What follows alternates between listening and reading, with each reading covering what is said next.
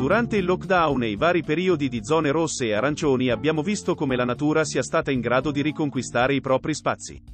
Gli animali hanno spesso approfittato della nostra assenza e, mentre eravamo chiusi nelle nostre case, hanno popolato strade e piazze al posto nostro.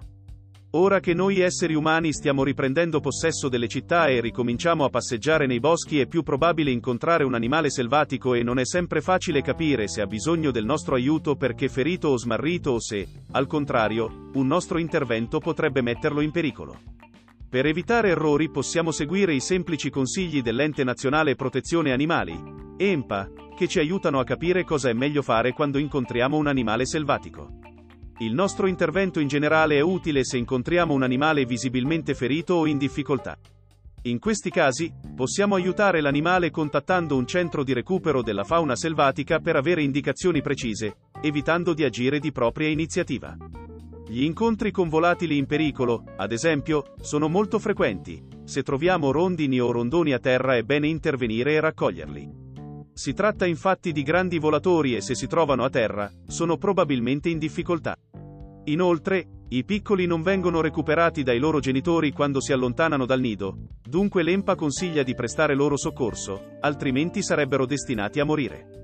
La stessa cosa vale se vediamo un pipistrello a terra, probabilmente ferito o troppo giovane per volare.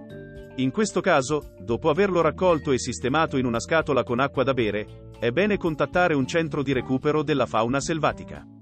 Se invece dovessimo vedere un uccellino che saltella e ha gli occhi aperti, non dobbiamo intervenire, poiché probabilmente poco distante la mamma lo sta osservando e gli sta insegnando come cavarsela da solo.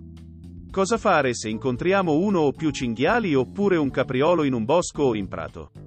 Nel primo caso, meglio non avvicinarsi e non cercare di scappare correndo. Meglio indietreggiare lentamente senza farsi prendere dal panico, tenendo conto che ha sicuramente più paura lui di noi.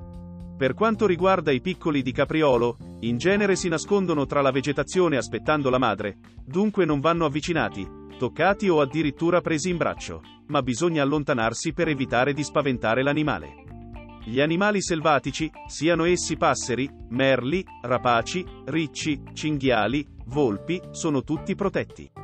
Dunque, è vietato detenerli e spesso, seppur animati da buone intenzioni, si commettono danni irreparabili.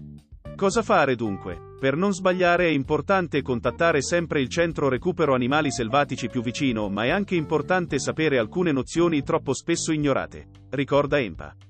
Fonte di riferimento. EMPA.